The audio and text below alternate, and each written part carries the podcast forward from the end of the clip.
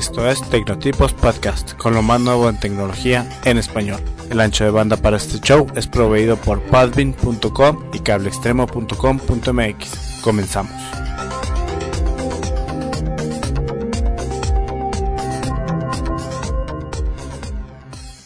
Hola, bienvenidos a Tecnotipo Podcast número 7 del 17 de febrero del 2007.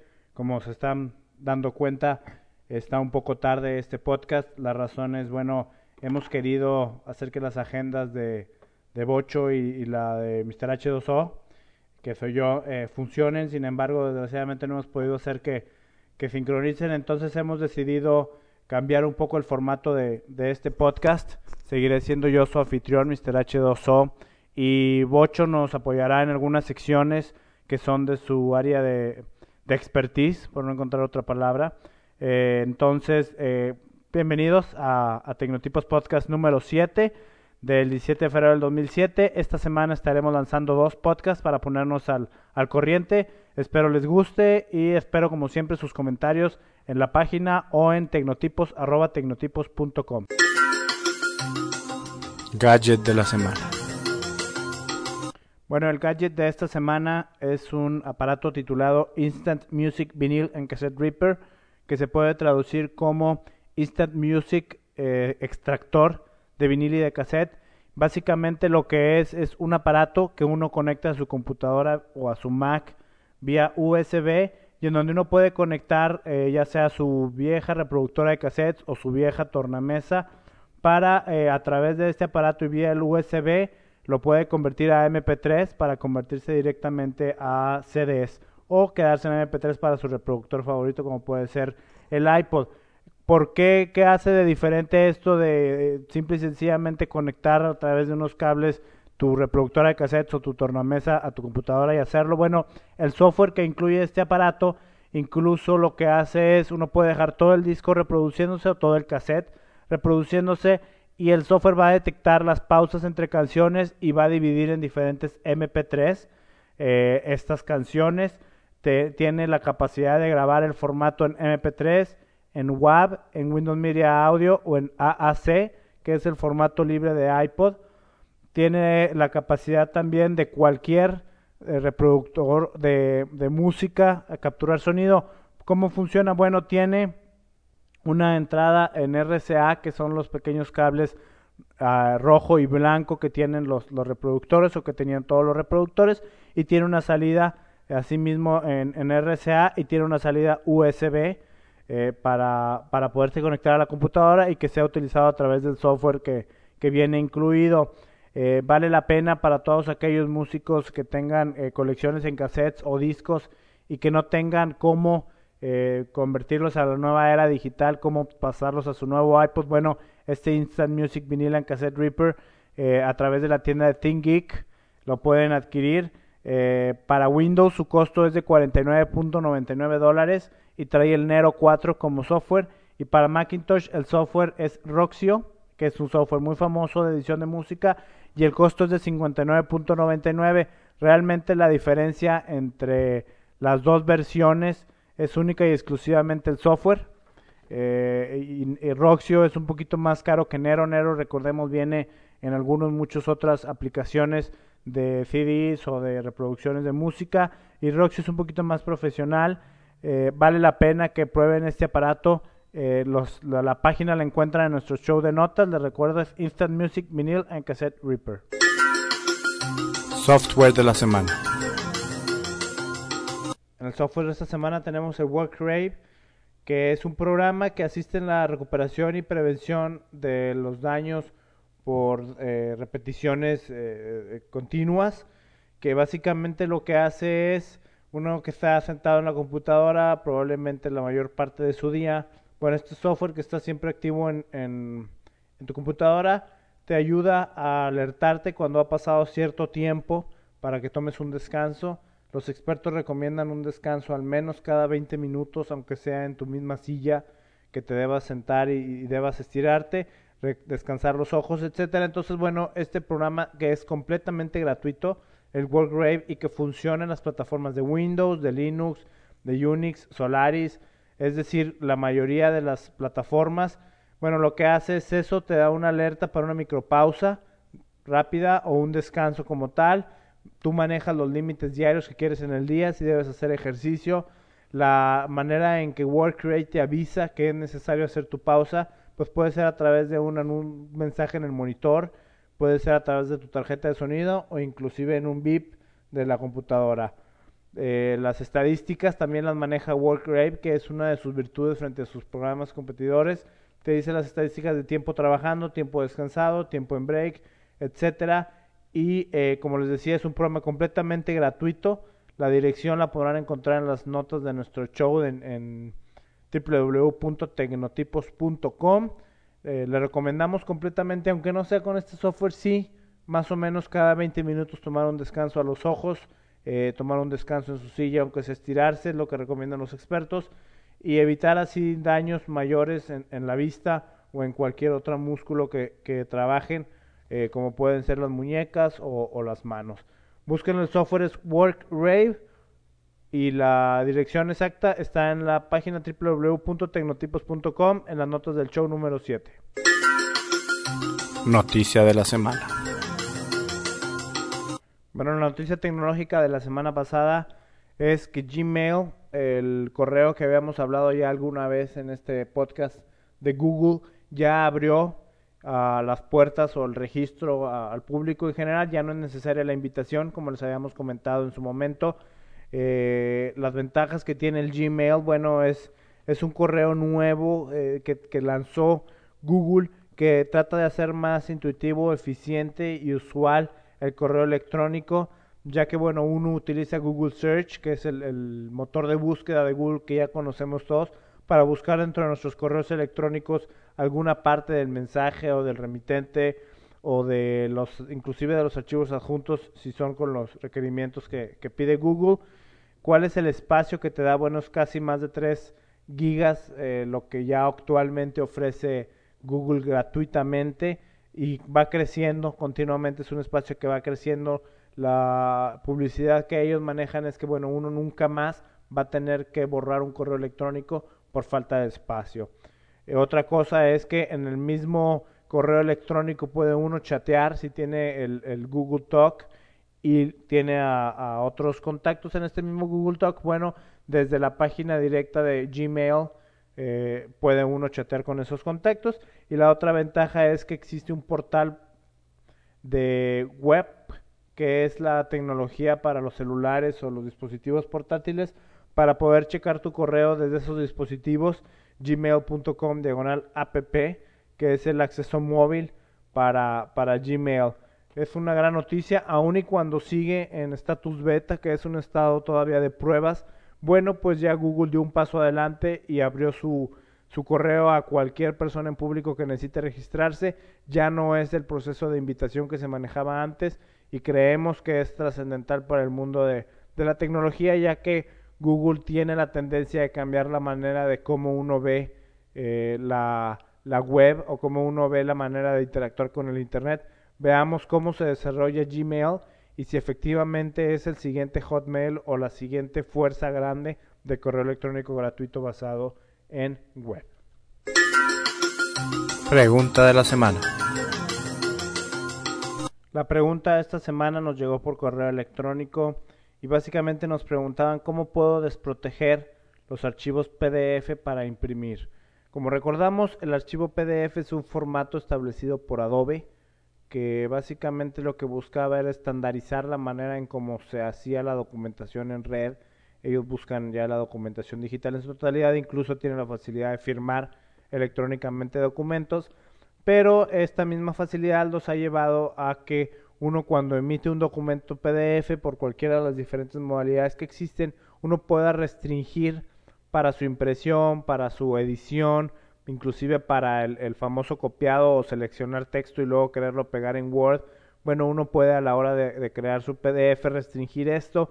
Entonces me preguntaban cómo puedo desprotegerlo para poder imprimir y básicamente me decían hay muchas cosas en línea que me gustaría tener en papel y que a veces no me deja imprimir.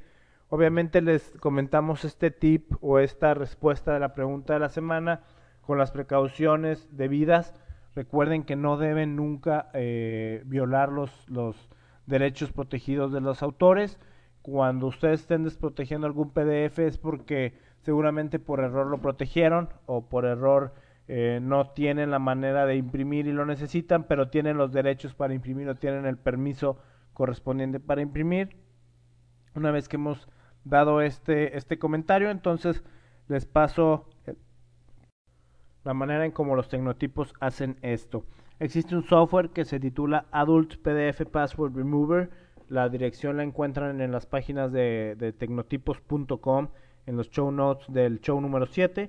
Es un software que tiene un costo, es un costo aproximado de 30 dólares norteamericanos y básicamente lo que hace es decriptar el archivo PDF que tiene algún tipo de contraseña para protección de edición, impresión, seleccionar texto, gráficas y luego, como les decía, copiarlas en cualquier otra aplicación o agregar o eliminar anotaciones que se hayan hecho. Eh, la manera de decriptar o la manera de desencriptar, mejor dicho, el, el archivo lo hace de manera automática. Este software no, no te demuestra no muestra, mejor dicho, la contraseña con la que se hizo el archivo, o sea, no es un software para violar contraseñas, simplemente es un software para grabar una copia de este archivo sin las eh, protecciones de impresión, edición o copiado que, veíamos, ¿no? Todas las versiones del Adobe PDF están soportadas por este software. La manera en que PDF hace su protección, bueno, no puede ser la protección para abrir inclusive el documento o puede ser como les decía yo para modificar, copiar e imprimir. Bueno, Adult PDF Decrypter elimina las dos tipos de protección. Entonces es un software muy recomendable, es un software que personalmente utilizamos cuando requerimos imprimir en papel algunas cosas que están restringidas, siempre y cuando, como les decía, siempre que tengamos los permisos para hacerlo. Eh, recuerden que no debemos aprovecharnos de la tecnología para eh, tomar posesión de, de información que no es nuestra o de datos que no sean nuestros. Siempre tengan en mente que el trabajo de uno aun y cuando ahora electrónicamente es muy fácil violarlo, bueno, no deja de ser un trabajo y no deja de tener eh, esfuerzo detrás. Recuerden esto antes de, trabajar con los archivos que trabajan, antes de, de moverle los PDFs que, que estamos platicando, pero si tienen los permisos adelante, utilicen la tecnología, utilicen este software Adult PDF Password Recovery, muy recomendable, muy sencillo de utilizar y el vínculo para la descarga se encuentra en las páginas de Show como todos los demás vínculos que decimos. MacTip de la semana. En el MacTip de la semana, bueno, es un tip de, ya esta vez no, no hablaremos de un software en especial, sino un tip del sistema operativo como tal. Esto es cuando uno tiene una ventana de diálogo para grabar, es decir, cuando uno está haciendo un documento o está copiando algo o está inclusive descargando de internet algún documento y nos sale una ventana donde quiere uno grabar, bueno, si uno presiona la tecla de la diagonal o la tecla del tilde, lo que va a aparecer es una ventana nueva en donde podamos escribir la dirección completa en el estilo Unix. Para aquellos que conocen el DOS o el estilo Unix les es muy similar y hace muy fácil para todas aquellas personas que no les gusta estar navegando con el mouse, sino que son adictos al teclado y quieren una manera de que en el mismo teclado poner la dirección completa o el pad completo del archivo en estilo Unix, que es contra diagonales. Entonces, bueno, esta es una manera muy rápida. En la ventana de diálogo les recuerdo la tecla diagonal, que se encuentra arriba del 8 en la mayoría de los teclados, y entonces escribir la, la ruta completa de donde quiere uno grabar el archivo. Este es el MacTip de esta semana. Discusión de la semana. Empezamos con la discusión de la semana. Esta semana va a ser sobre si las laptops las dormimos o las apagamos a la hora de, terminar de trabajar con ellas. Eh, yo preferentemente estilo el dormirlas. Sé que mucha gente prefiere apagarlas, pero yo al, preferir dormirlas me hace que ahorro más tiempo y puedo empezar a trabajar una vez más rápido.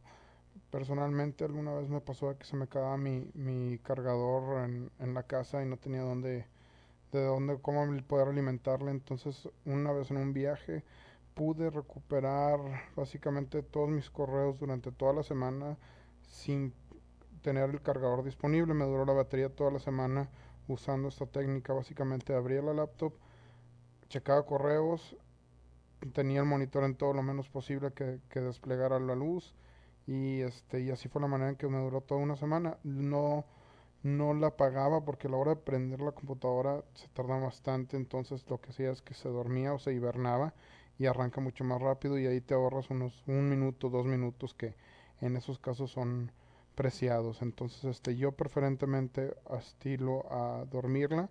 Si la reinicio de vez en cuando, digamos una vez cada semana o el fin de semana o el lunes, pero durante toda la semana yo lo único es cierro la tapa y sigo trabajando. Eh, ya es cuestión de cada quien. Espero que les haya servido mi, mi experiencia en este caso. Y siguiendo con el, con el comentario de Bocho, bueno, efectivamente eh, hay personas que recomiendan el dormir la máquina en lugar de apagarla. Uno de los argumentos que se decían de por qué la computadora debería mantenerse prendida o, dormida simplemente sin apagarla es que en el momento de arranque, bueno, pues causaban mucho estrés al disco duro por las maneras, bueno, los nuevos discos duros ya no tienen este problema, entonces si, si su computadora es un poco reciente, se tienen que despreocupar este de este problema ya no es el, estrés que le tenían antes a los discos duros, el cambio ya no es así, ¿no? Porque la computadora a la hora de apagarse estaciona, es una palabra bastante técnica, pero bueno, estaciona las cabezas del disco duro, a diferencia de como lo hacían antes. Eh, una vez que uno apaga su computadora, cierra todos los procesos y cuando la inicia, valga la redundancia, inicia todos los procesos. Entonces, otro de los argumentos para hacer esto es que a veces algunos procesos están congelados o algunos procesos tienen fallas y en el momento de apagar y prender, bueno, uno reinicia todo eso. Eh, el standby, que es otra manera de, establecerlo, es cuando efectivamente, como decía Bocho, uno tiene pocas baterías, entonces eh, lo apaga para poder iniciar y hacer alguna actividad muy rápido sin necesidad de esperar otra cosa. El hibernar la máquina, que es la otra opción que tiene Windows, lo que hace es crear un archivo en memoria con todos los datos como los tienen trabajando. Esta es una opción si van a necesitar moverse de un lugar a otro y el standby pues no es muy recomendable si van a, mover su computadora, entonces el hibernar puede ser, puede ser otra opción. Eh, realmente la recomendación que hacemos en la discusión de esta semana es, bueno, efectivamente durante la semana y si es una computadora que no van a mover de lugar, es decir, una computadora de escritorio o una laptop, pues yo creo que, entre semana para poder trabajar al día siguiente mucho más rápido la opción de standby o la opción de hibernar son correctas. Pero como decía Bocho, una vez a la semana, al menos los lunes o inclusive apagarlas para el fin de semana y ahorrar luz, que no queda nada mal. Eh, sí recomendamos eh, una vez a la semana, aunque sea apagar la computadora, cerrar todos los procesos que tenga Windows y el lunes volver a empezar eh, en procesos Obviamente también cuando uno instala una nueva aplicación o instala unos nuevos controladores o drivers, pues bueno, es recomendable eh, reiniciar por completo la computadora, ¿no? En aquellos usuarios de XP, edición Home o XP profesional con usuario de cambios rápido, en el menú de inicio apagar solo va a prender las, las opciones de standby, apagar o reiniciar. Para uno ver la opción de hibernar que les comentábamos, tiene que presionar la letra Shift entonces al presionar la tecla Shift, en lugar de Standby, el botón se va a convertir a hibernar, que es la otra, la otra opción. Eh, recuerden, también es recomendable 100% grabar todos sus documentos o todos sus trabajos que estén realizando antes de hibernar o de dormir la computadora, porque aun y cuando debe ser un proceso sin problema, uno nunca sabe que pueda tener fallas. Y entonces, aun y cuando sea hibernar, no olviden grabar sus, sus documentos. Creemos que lo, correcto, como les decíamos, es entre semana pueden hibernar o dormir y el fin de semana que a lo mejor mueven su computadora, apagar o siempre que la vayan a mover, apáguenla. Esa es la recomendación de nosotros. Esto fue Tecnotipos Podcast. Encuéntranos en www.tecnotipos.com o escríbenos a tecnotipos.tecnotipos.com. Gracias y hasta la próxima.